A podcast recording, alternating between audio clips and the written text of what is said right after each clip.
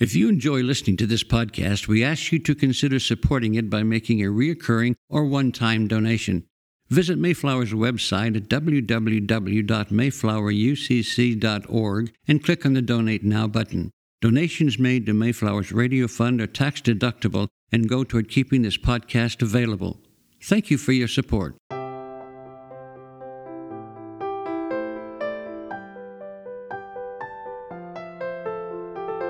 The sermon you are about to hear was preached at Mayflower Congregational U C C Church of Oklahoma City, one of America's premier liberal Protestant pulpits. At Mayflower, we are an open and affirming peace and justice church where we believe that religion should be biblically responsible, intellectually honest, emotionally satisfying, and socially significant. We go now to the pulpit of Mayflower U C C Church of Oklahoma City. We are delighted to have with us on this fourth Sunday of our Distinguished Pulpit series, the Reverend Shannon Fleck. Reverend Fleck is a native of the state of Oklahoma, spending her childhood with her family in Guthrie. Reverend Fleck attended the University of Central Oklahoma, where she received a Bachelor of Arts in Sociology. After working for the state of Oklahoma for two years in juvenile justice, she began seminary at Phillips Theological Seminary. Reverend Fleck was ordained by the Christian Church Disciples of Christ in two thousand eleven. Prior to her current position as executive director of the Oklahoma Conference of Churches, Reverend Fleck served as the associate minister at Central Christian Church in Enid, Oklahoma, where she was instrumental in bringing the weekly welcome table ministry for the food insecure of Enid, a bi-monthly suicide survivor support group, a religious presence at Enid's Pride celebration, and multiple services and programs throughout the church year to accommodate marginalized communities. She has also served in ministry at the Little Rock Air Force Base Chapel in Jacksonville, Arkansas, First Christian Church in Yukon, and Western Oaks Christian Church in Oklahoma City, and First Christian Church in Guthrie. Reverend Fleck is the second vice moderator for the Christian Church Disciples of Christ in Oklahoma and a member of the advisory board for the Dialogue Institute of Oklahoma City. She was honored to receive the two thousand seventeen Human Rights Award from Church Women United and maintains a passion for the work of social justice and interfaith relations. Shannon is the proud mother of a four-year-old daughter, Marilyn Jean. Shannon is a dear friend and a beloved colleague, and I have waited a long time to share the chancel with her. Mayflower, please help me welcome Reverend Shannon Fleck.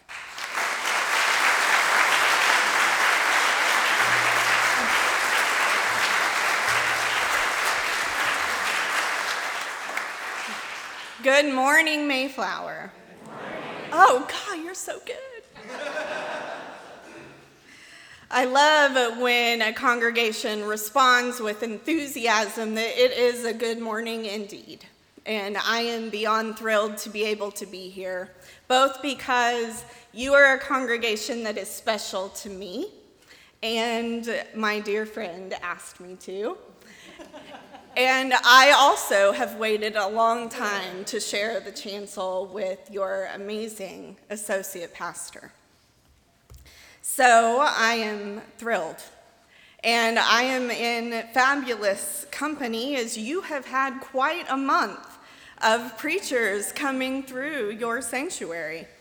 Tracy Blackman, Bailey Perkins, Lawrence Ware. I was able to make it when Reverend Blackman was here, but was not able to hear Bailey or Lawrence. However, I know both of them. And I know that whatever they had to say, I would probably gladly co-sign. In fact, each of you have the opportunity to hear from Reverend Lawrence Ware again in November at the Oklahoma Conference of Churches annual dinner, where he will serve as our keynote speaker. This is my one shameless plug, and then I'll move on. Tickets are on sale now for our annual dinner, and they are at an early bird reduced rate. So get them while they're hot, and maybe consider sponsoring a table or ten.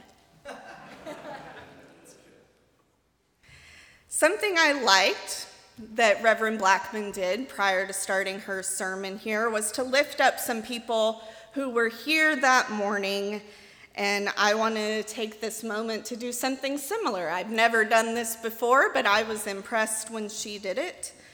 So I want to recognize some powerhouse women who are in the house of the Lord this morning. The first woman I want to recognize is the ultimate V I P for me in all situations, my amazing mother, Peggy. Raise your hand, raise your hand.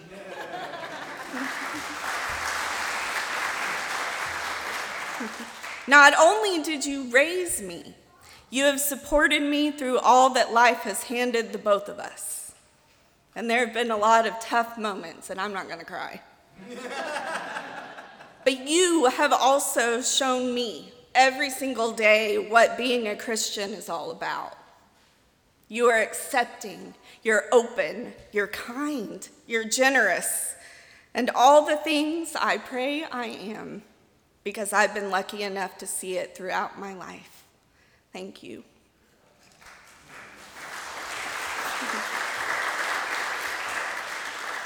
And the other one I want to recognize is the very first ordained female minister I ever saw. The one who opened my eyes to a possibility, who stayed with me when I fought tooth and nail against a nagging call, accompanied me when I finally enrolled in seminary and began my journey, and continues to support me and be a mentor to me today. The Reverend Doctor Debbie Powell Maxwell.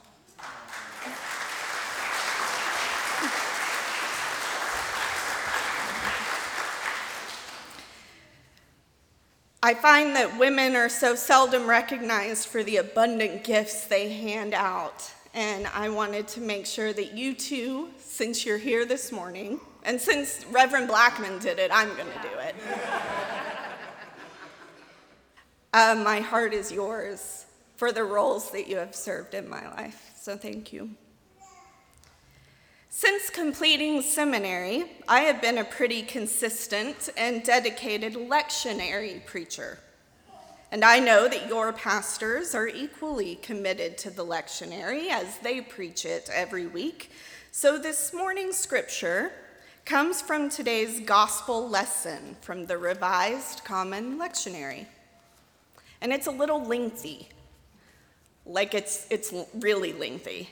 So I want you to bear with me as I read it, because I'm going to give you a little assignment. Okay, are you ready? This scripture is from the Gospel according to John, chapter six, verses one through twenty-one. And it's a bit of a combo story. There's two different stories taking place that are combined. And in this combo story, there are three miracles. How many miracles are there? Three. Yeah. All right, awesome. So you have your assignment. What I want you to do is pay attention while I read this long scripture and count them in your mind. Sound good? All right. After this, Jesus went to the other side of the Sea of Galilee, also called the Sea of Tiberias. A large crowd kept following him because they saw the signs that he was doing for the sick. Jesus went up the mountain and sat down there with his disciples.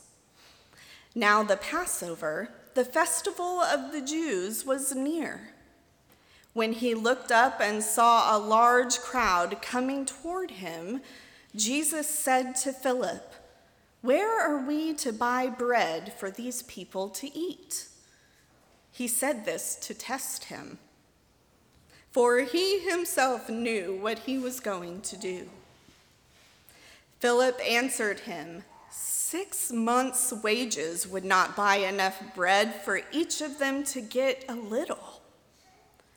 One of his disciples, Andrew, Simon Peter's brother, said to him, there's this boy here who has five barley loaves and two fish. But what are they among so many people? Jesus said, make the people sit down. Now there was a great deal of grass in the place, so they sat down, about five thousand in all.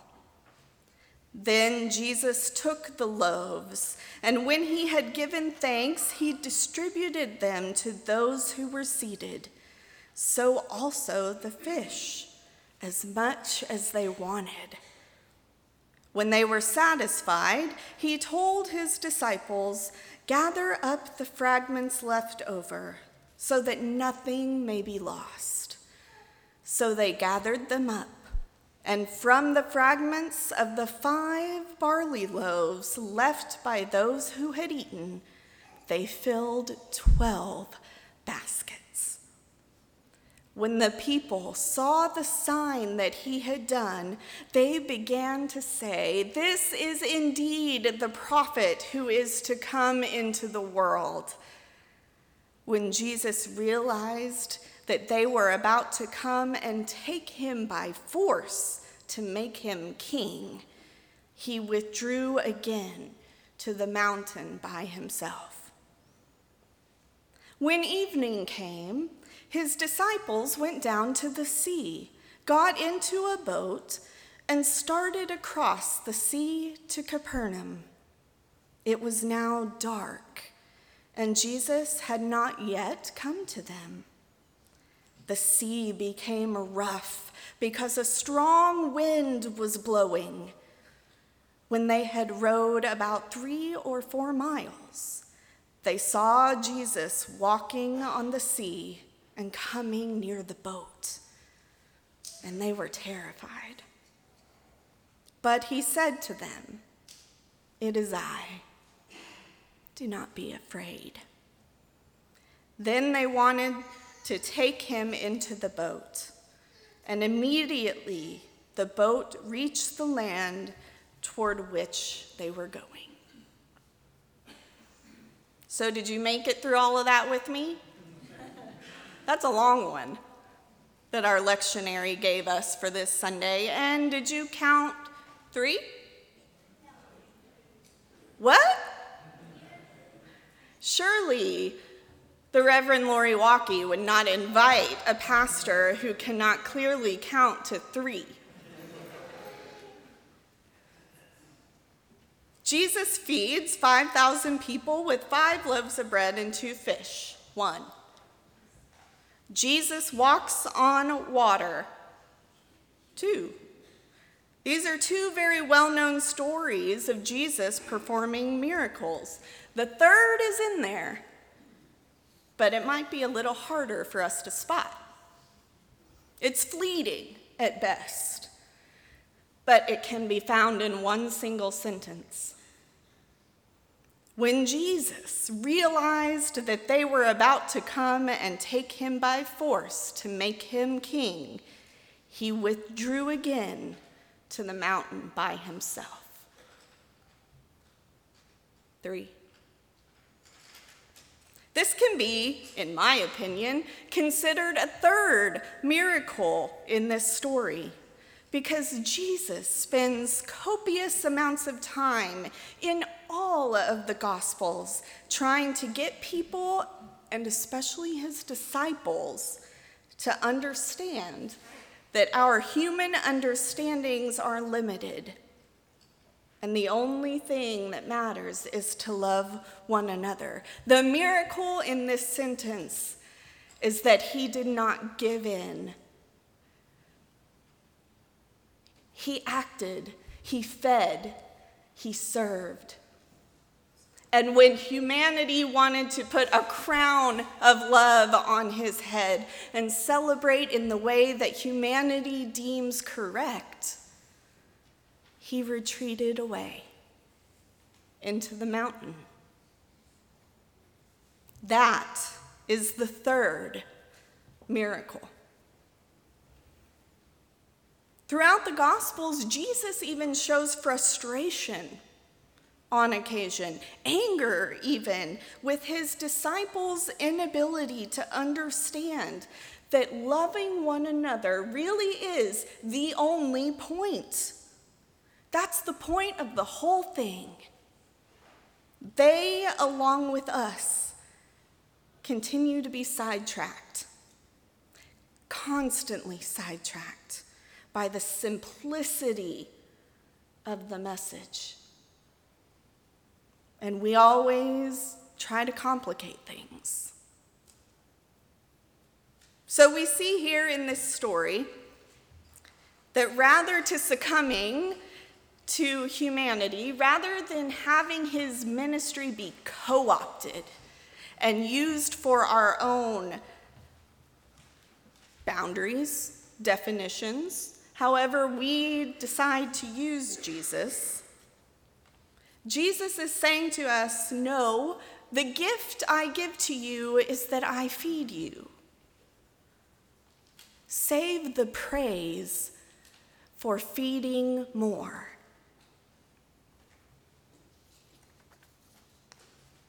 He wasn't going to be co-opted, no matter how sincere we might be. His presence on earth was not for our consumption, but for our instruction. And doesn't humanity continue to co-opt Jesus for our own use and misuse? Humans have perfected over millennia how to twist and turn and stretch and squeeze every last syllable of the gospel to use it as a tool in an arsenal of weaponry to justify any deed. In the last few years in our country, it feels as if we are living in a very real upside down, as Christianity is used as a cannonball against any argument, an arrow in the heart of dissent, and a justification for any number of atrocities floating around our borders and beyond. People being lied to in Jesus' name. People being discriminated against in Jesus' name. People being condemned in Jesus' name. Families being torn apart in Jesus' name. People being killed in Jesus' name. People being hated and unaccepted in Jesus' name. I envision Jesus shaking his weary head at such deeds. And I picture him saying over and over again, I didn't accept your earthly coronation because it was only ever about one thing. He showed us over and over again by example how to love extravagantly and then retreated to the mountain. When Tracy Blackman was here earlier this month, I had the privilege of joining her for lunch after worship, along with Lori and your conference minister, Edith Guffey. And while we were eating, we began discussing a recent clip of her, of Tracy, that had gone viral at an event where she was speaking out against the awful practice of separating families at our nation's border.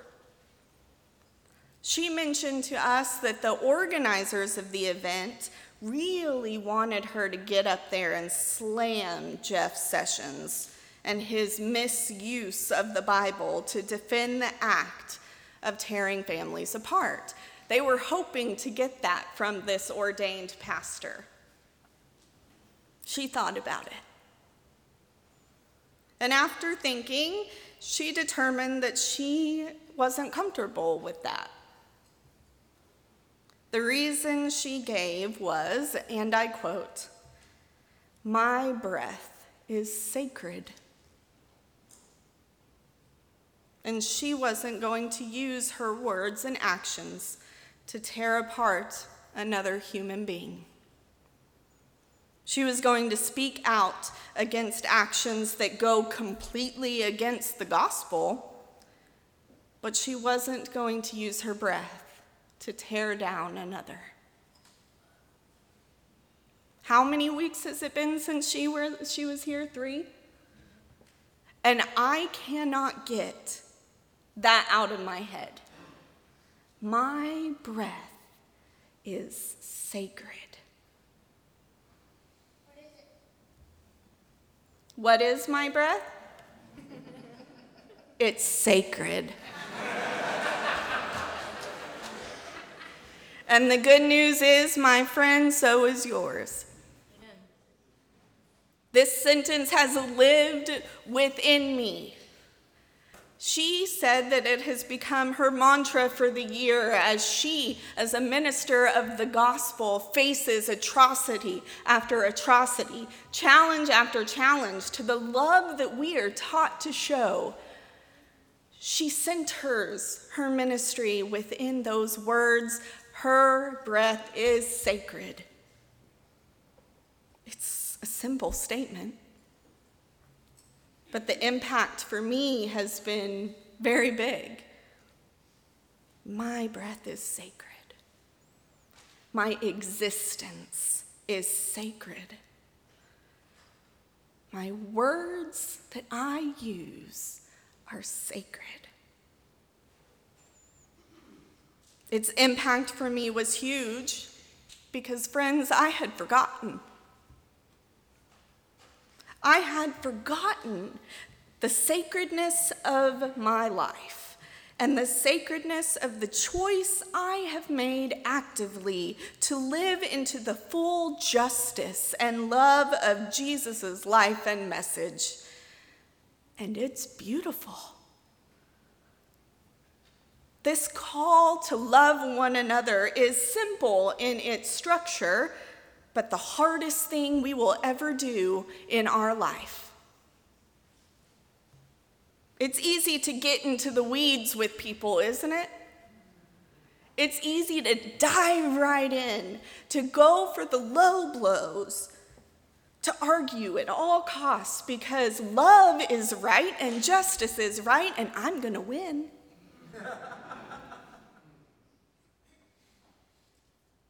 It's easy to go to places emotionally that does not take into account the sacred nature of our place and our breath, and most importantly, the sacredness of the breath of the people who live with us. The sacredness of standing up for those whose society has forgotten. That is sacred work.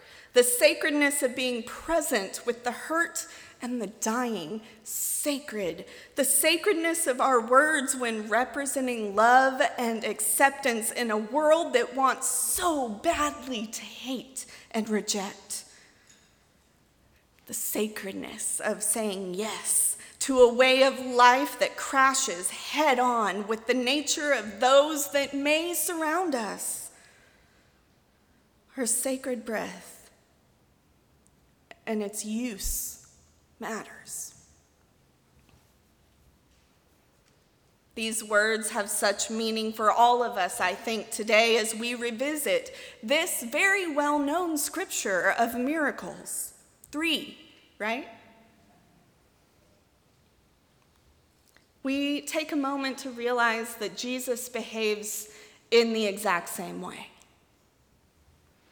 He expends sacredness to act in love by feeding people who are hungry, but refuses to have a golden crown placed on his head for such an act because it's our sacred duty to do such a thing. I'll say that again. He refuses to accept the crown that we want to give him because he is doing something that should be so common and so normal that it doesn't need or deserve a crown.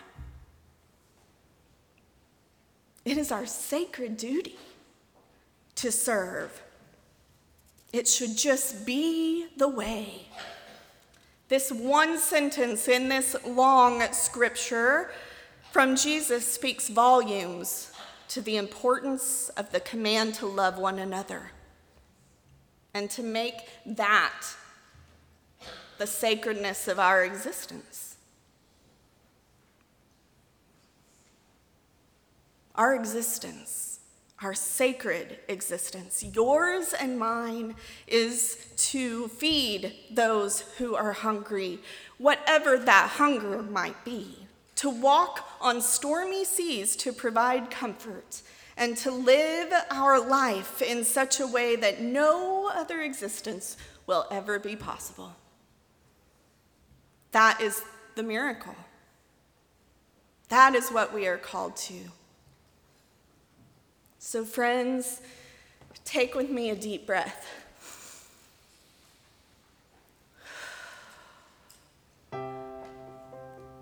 That's sacred.